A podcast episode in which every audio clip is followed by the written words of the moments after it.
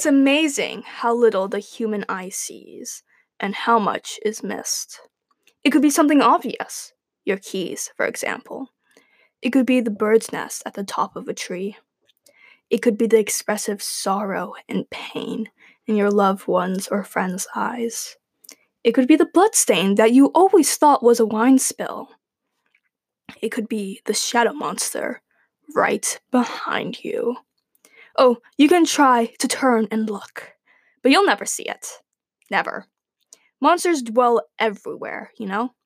Below the earth, on the surface, in the sky. But don't worry, if you're here, you're safe. Monsters never come between the clouds. Well, viewers, it has come to my attention that we now have a larger listener base after the latest mishap with the other stations, which I feel is rather awkward as mainly we cover the lives of Cynthia Jowlin's Cloudcats, ringing how cute they are per week. Oh, and of course, uh, the passing events. But here's the thing there isn't really much to cover up here in the clouds. There are the other radio stations, of course, the passing competitions between us and the other cloud cities, the lives of us. But that's hardly a lot, is it?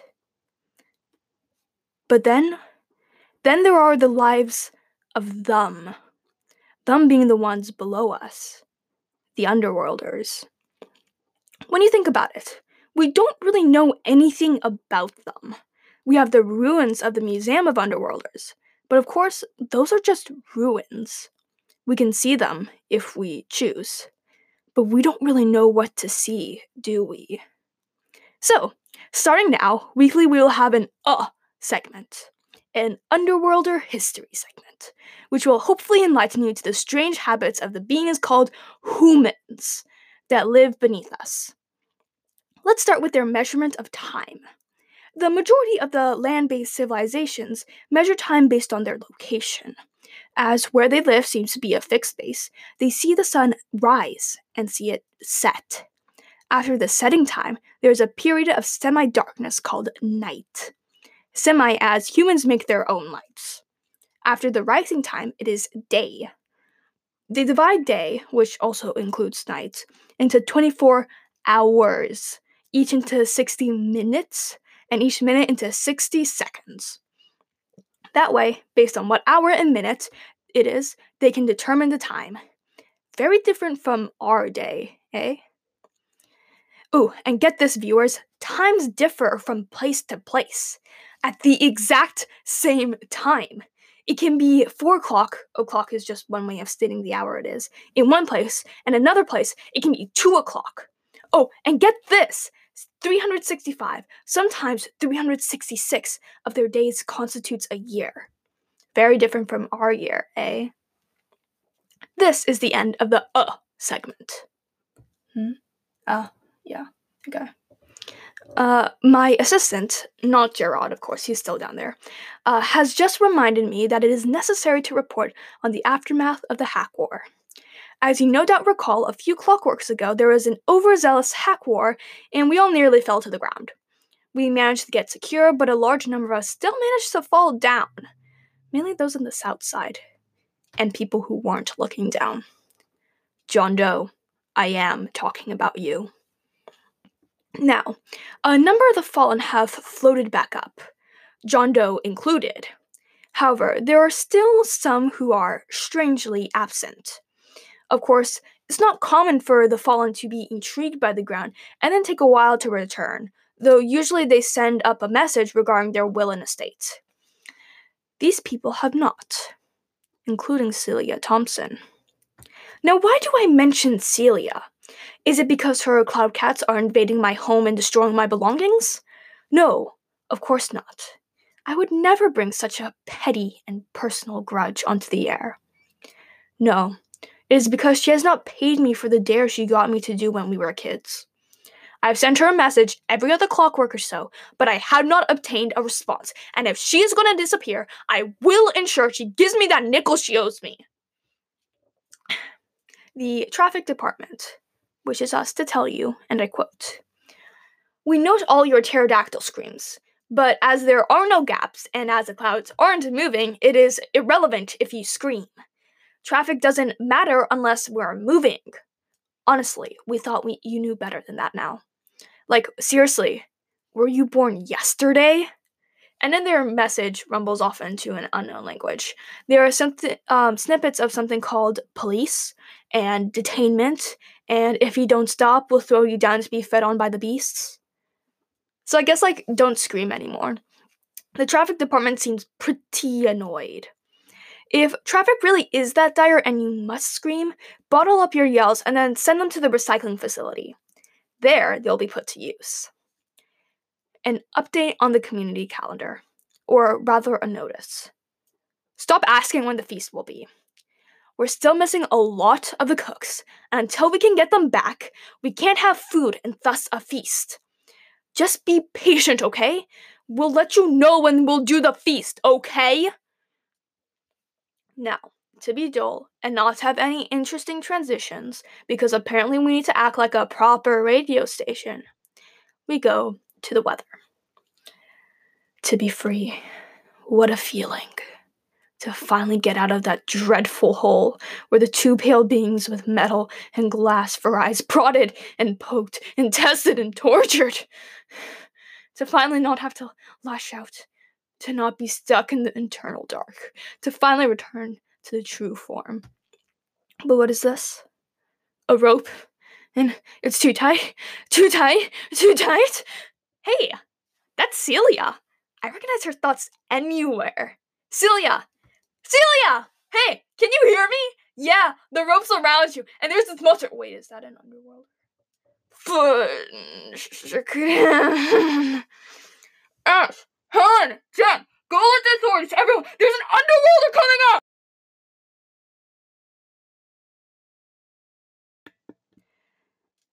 We honestly need that cutting off to stop becoming a habit. Like, seriously. It's annoying. I had stuff I wanted to say. Also, if our city being threatened every few clockworks is gonna become a regular thing, I might just have to resign. Anyways, I suppose I have to tell you what happened. Celia Thompson, being the troublemaking, troublemaking idiot that she is, brought an underworlder up to us. This creature was biped, seemed completely terrified, even of itself. I don't quite understand why. After all, it was the horrid creature that had glass and metal over its face, where its eyes should have been. And despite having clothes, the creature seemed shockingly bare. It um it was then that we realized that it didn't have a and that the cloud underneath it was unraveling. It captured me! Celia yelled, and I rolled my eyes and said, If you got captured, it was probably your own fault. But yeah, that's terrible, I'm sure. Celia was angry, of course, and listed the creature's numerous crimes. I didn't care to listen. Uh, we, um, we being me, Celia, and Robert, dragged the creature to the center where it would be held and it screamed the entire time, not stopping until Robert bared his teeth. Then the thing just whimpered. What are you? Robert hissed. And I was like, chill, Robert. Violence gets us nowhere. Robert kind of like glared at me, but then shock filled his face. Who are you?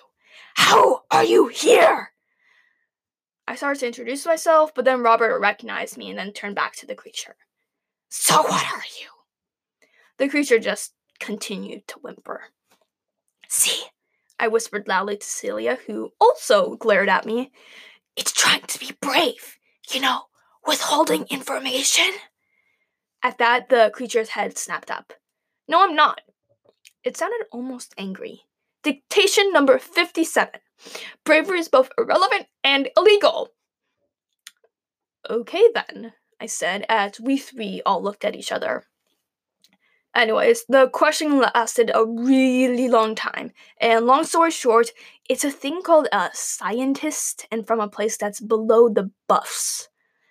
Apparently, there was a portal in which Celia went through that transported her to their home. But Celia denies there ever being a portal. There is a wormhole. Sure, yeah. But a portal? No.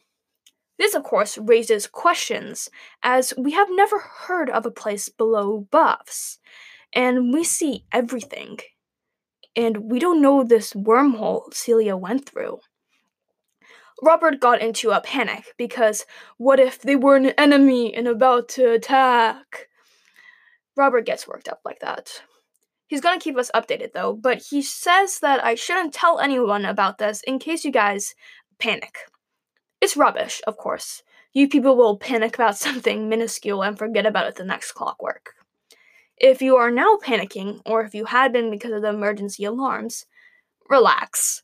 The threat, if there ever was one, is contained and will harm no one. If you didn't know about any of this before I opened my mouth and ignored the emergency alarms as a drill or because you were blasting music too loud, don't worry about it.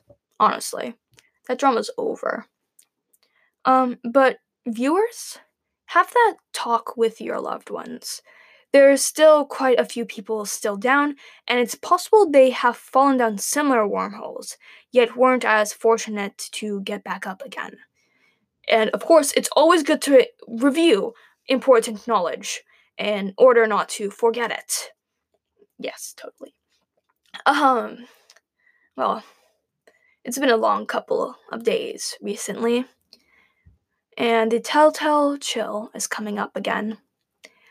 Lay down on your beds, viewers, and let the cold ease you to sleep. Sweet dreams, viewers. Sweet dreams.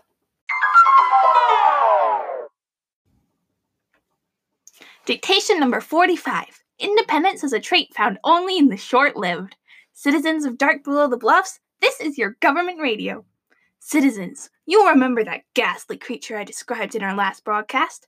Well, you will be happy to know that it is yet contained in those amazing security vaults. The scientists studying it have reported that it is acting strangely, floating up to the ceiling of its observation cell and trying to claw its way through, making a strange, high pitched keening that has already sent three scientists to the hospital with bleeding eardrums. The rest have donned earplugs and are continuing to study the creature from above. Oh, they have also said that anything they discover about the creature will be made public in about a century or two, so wait for that. Moving on, citizens, I have great news!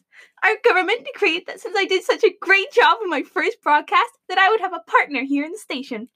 Citizens, I would like to introduce my radio partner, French. It's Frank, and that's not why I'm here. Oh, why are you here? You will find out soon enough.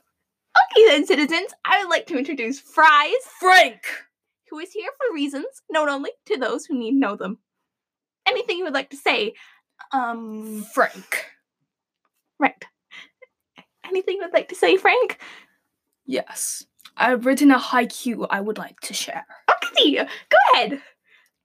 Perfect this town seems, although maybe not all that. They say that it is.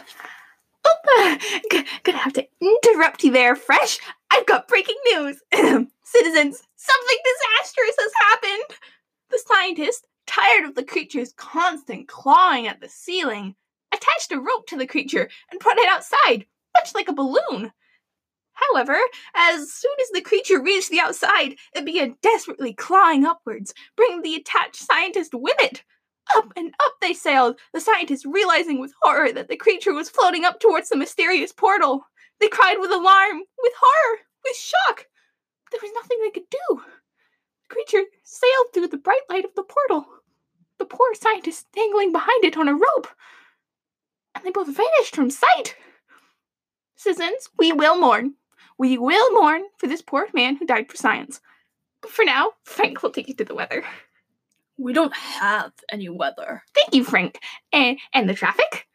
The what? Wonderful. Now, do we uh do we have any updates on the scientists? No. Hmm. Well, we seem to be out of news for the moment. So, anything you'd like to share, Fred? It's Frank! Sorry, uh, Frank. Um, anything to share? I have another haiku. Brilliant. Go on then. Wait, wait. Is it like the last one? All of us obey. Our government we serve. Maybe we should change. Um, um thank, thank you, Frank, but I really think we should move on. All we do is serve. Independence. We must fight for independence. Oh my god, I, I really don't think you should be. Rally behind me. Together, we will be free. Freedom at any cost. Oh no, um, citizens, I believe that Frank has lost his mind, and and I also believe that the government's police are currently kicking down the doors to the building. I'm I'm gonna hide under my desk now. Citizens, I say, fight now for our freedom. Fight now for our lives. Uh, citizens, the, the government's police are in the building. I hear their their feet pounding down the stairs, down the corridor. No, they're kicking open the door. Citizens, courage! Raise your weapons and your arms. Together, we need to go into the fight. No, wait, sway, rebel, arms. Ah, oi!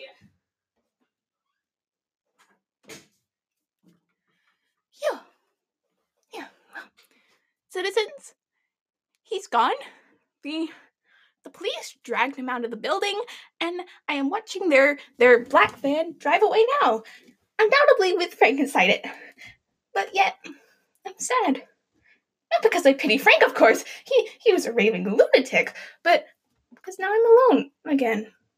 And also because now I am going to have to pay to replace the doors that the police kicked down in storming the building. Am I even getting paid? No, no, no, no, not that I need paying, of course. I'm happy. So, so happy and content doing this. And and I'm not alone. No, no. How how silly of me to think that. I have you, dear citizens. Oh, hi. Uh, um, citizens, mechanics have just come in. They are saying they're going to replace my doors for free. Sweet. Oh, wow. And in a remarkably short amount of time, the mechanics have replaced my wooden doors with uh, steel prison ones. The head mechanic is dangling the keys at me, and now he is dragging his finger slowly across his throat and glaring at me. I think that is his way of telling me that this this is for my own good. Now, while the mechanics are packing up their equipment and leaving, the head mechanic dangles the keys at me once again, meaningfully, then attaches them to his tool belt, glares at me one last time, then stomps out, the door closing automatically behind him. There is a thud of heavy metal and a click of finality. Well, Okay then. Um, guess I'm staying in here for a while, if not forever. But like I was saying, citizens, I have this microphone, my voice, your ears, and when I'm pretty sure is a chamber pot in that corner, so I should be fine. I I will be fine. I will be fine. So, on that positive note, citizens, I bid you farewell until my next broadcast. And as always, stay safe, citizens. Stay safe.